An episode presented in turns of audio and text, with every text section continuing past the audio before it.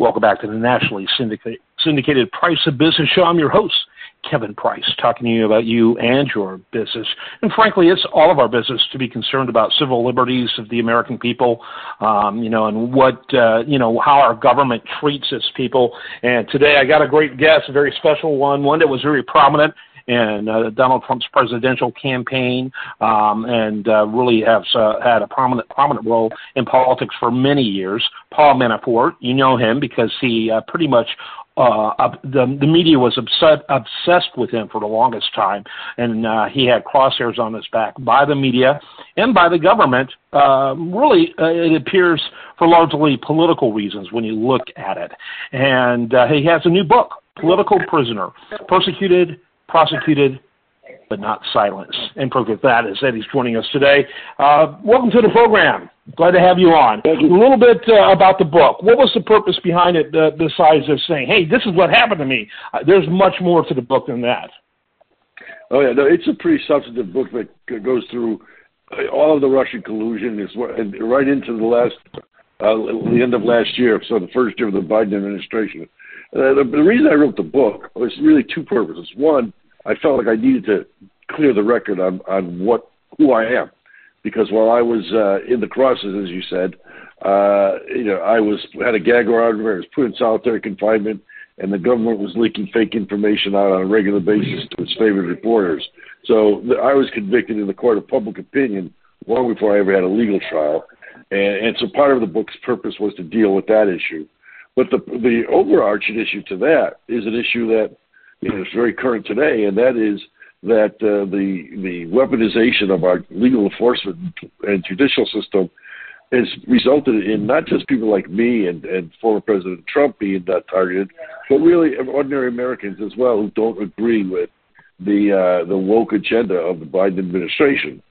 And as I was mm-hmm. writing this part of the book, uh, you know, frankly, we saw the first year of the Biden administration parents being called domestic terrorists or going to school board meetings, victims of crimes being called the, the worst of the criminals, uh, you know, people living on the border being told to just suck it up, uh, you know, as drunk drugs and, and, and, and kidnappings and uh, all kinds of crimes being committed down on the border.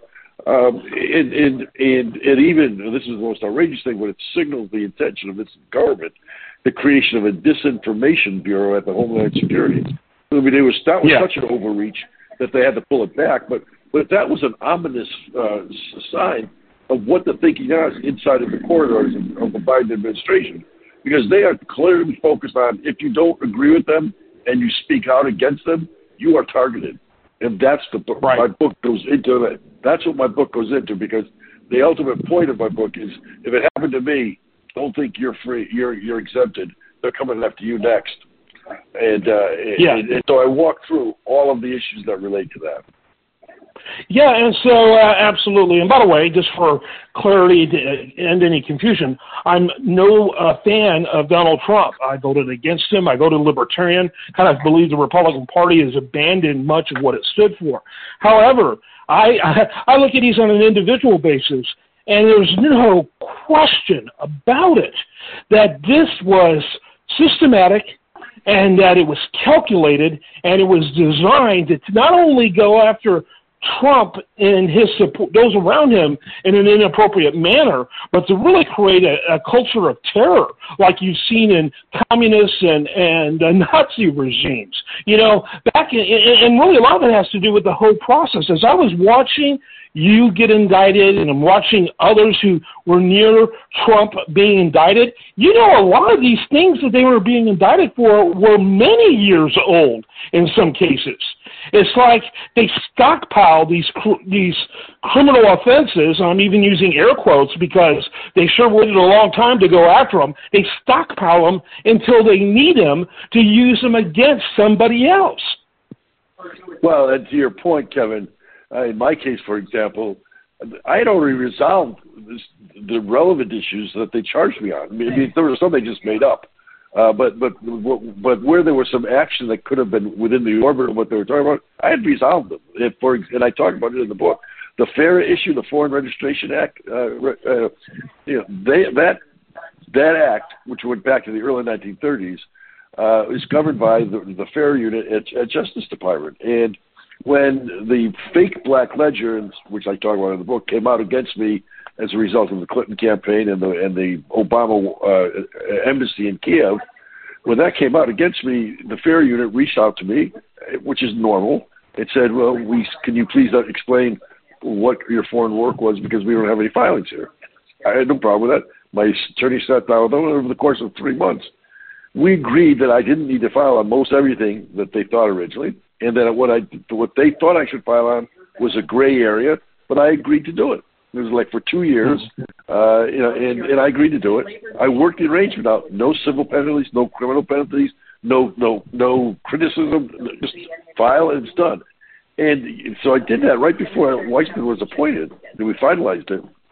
And uh, and along comes Andrew Weissmann to the FARA unit, and he says to the head of the office, "What's the status of the Manafort FARA situation?" So, "No, there's no there's no situation. We've resolved the matter." He says, "Well, no, you haven't. I'm taking it over now, and I'm not accepting this the uh, agreement you reached." With him. And he threw it out. And then he came after me criminally, which, by the way, was the first criminal action brought into the act going back to the 1930s. Because most most when it ever gets to a when it gets to a contentious phase, which is very rare, it's usually a civil situation, but it's never a criminal. He weaponized it to go yeah. after me because because he wasn't after me for making, violating FARA laws. He was after me to target me, to squeeze me, uh, to go give him Donald Trump, uh, which to do so I would have had to lie, and I wasn't going to do. Um, mm-hmm. But that and the book goes through the book goes through the details of that, so that you know bringing charges like that.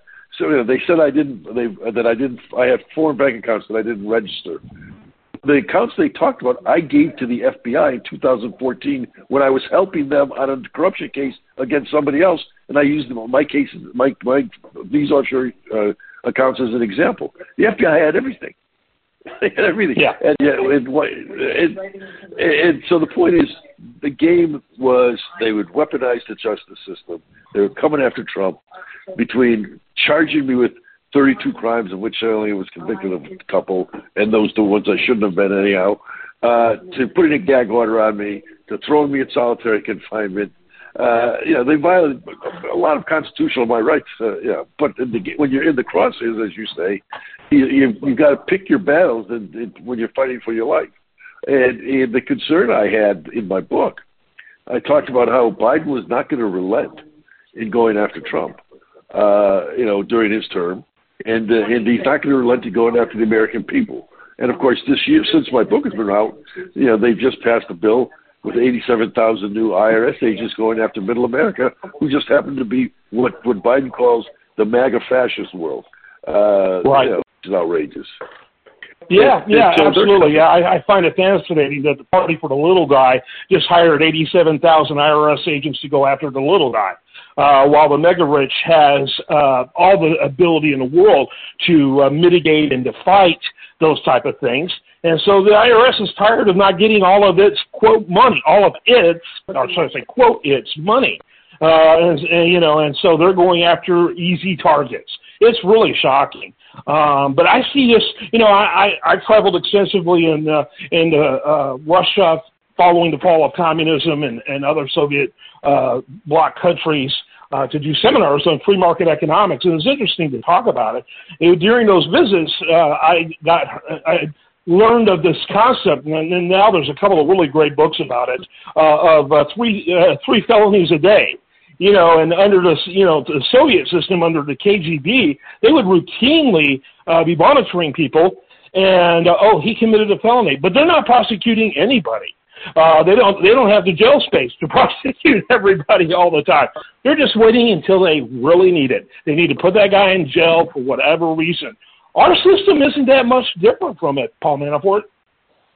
Well, I got to tell you, I, I've worked in a lot of developing countries, helping them uh, prepare for democracy and, and, and building their, their infrastructure and in their in their legal system. And and uh, the the kind of fear that people have in those countries is not different than the kind of fear people have right now in the United States if you're within the and should. clusters of the FBI.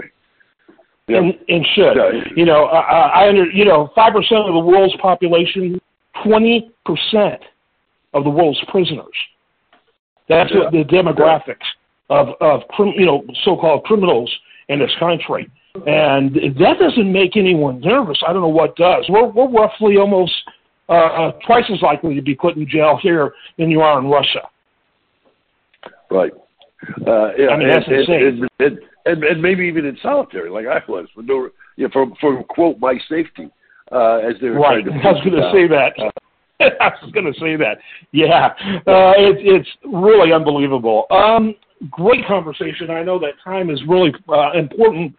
Talk a little bit about um, what you know what you see. Do you see any possibility of change? Is is the Biden administration getting a little nervous because there's a lot of pushback? I I had uh, you know uh, I, I had Alan Dershowitz, who is no conservative, uh, on my program just last week. You know, and he's talking about the uh, war that took place against him because of his uh, defending Donald Trump. I mean, it, it obliterated him financially for defending Donald Trump in court, and I, I mean, in uh, in the Senate. Uh, I mean, it's it's really incredible what's going on here. Do you Well, see any? well, you know, the push is high, but is there any ch- potential for change? Can the Biden administration get nervous enough? Well, I mean, there are things we need to do, and I talk about it in the book. I mean, but to your point, I mean, the cancel culture is going after lawyers and law firms to not be to not to represent Trump, me, others. I mean, they're actually making efforts to turn not just corporate America, but uh, but the, the legal system against those who don't agree with them. Uh, Yeah. and, and, and the whole concept, you know, so it's it's really dangerous. And the, the only way we push it back, and I talk about this in the book, is we have to take power. It's, we you know, we have to understand, and not power just in the elections, but we have to understand that thinking about oh, it's too bad what happened to Paul Manafort, and then going on with your daily life and just trying to put your head in the sand and exist pretend it doesn't exist around you, that's not going to work anymore because the left is aggressively trying to pursue their advantage while they've got power, which is what they've tried to do with with the in, in the Congress this past year under, under Biden. So the only way we can take it back is what I'm starting to see Americans do. I mean, the bad news is parents are being called terrorists by the by their U.S. government, but the good news is they're ignoring it and going to school board meetings to protect their children's education.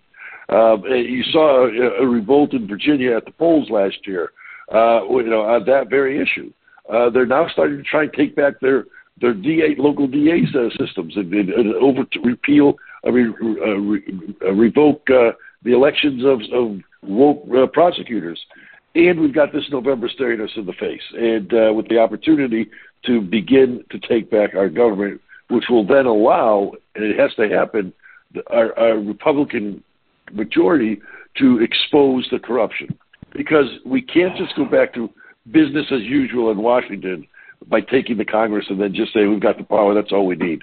No, we have to Yeah. We have to expose we have to expose the corruption. The left is going to come after us saying we're And I, I loathe both parties. Um, I think both parties are authoritarian and, and corrupt.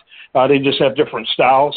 Um, so it's very difficult. You know, maybe just from a disruptive advantage, it would be helpful to get Republicans in for a while. But I have no hope or faith in either party. Well, well, here, honest here- with you. here's the here's the reason here's the reason, Kevin. I have a little bit more hope than you, because this Republican Congress is going to have a much bigger percentage of Trump agenda, not necessarily the agenda. I'm talking. I know you're not a Trumper, but a Trump agenda uh, people, so that uh, that you know people who believe in America first, people who believe in our constitutional rights, people who believe uh, that the power of the White House is not to usurp through executive order uh, the constitutional responsibilities of others. We, it, this Congress is going to be much more of that ilk, as opposed to the RINO ilk that was when Paul Ryan uh, led the Congress in Donald Trump's first term. That's Mhm. a big difference, and, and then they've got to they've got to expose the corruption, which I believe they understand. Because if they don't expose the corruption, then dealing with it when we take the White House again in 24, which I believe we will, uh, will be hard to do. And so, yeah. the, the, but the, that requires, at the grassroots level, our people rising up, putting pressure on their on their representatives. Number one, two, electing the the right representatives. Number three, and and three, engaging at even the local level to push back on the on this leftist agenda. hmm Paul Manafort, thanks so much for being with us. You opened up a whole new can of worms that we could spend another hour on, and I have a couple of minutes left. But I really appreciate your time and would love for you to really quickly. Do you have a website you want to refer to? Tell people how to get your book too. Uh, well, yeah, the book, and I talk about all these issues in detail in them. Uh, the book is at Amazon.com. Uh, it's at Barnes and Nobles, Simon and Schuster, and at most bookstores now.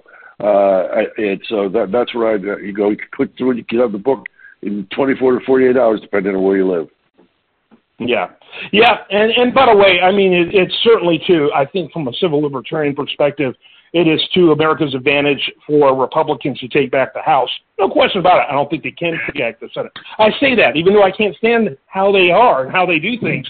It's to our advantage because honestly, we did the we we've got to slow down what uh, Biden is doing. You know, and the more that he does by edict, the more temporary it is, and the more easy it is to change. And we need, as you know, him to be forced to do that as much as possible. The more challengeable that is in court.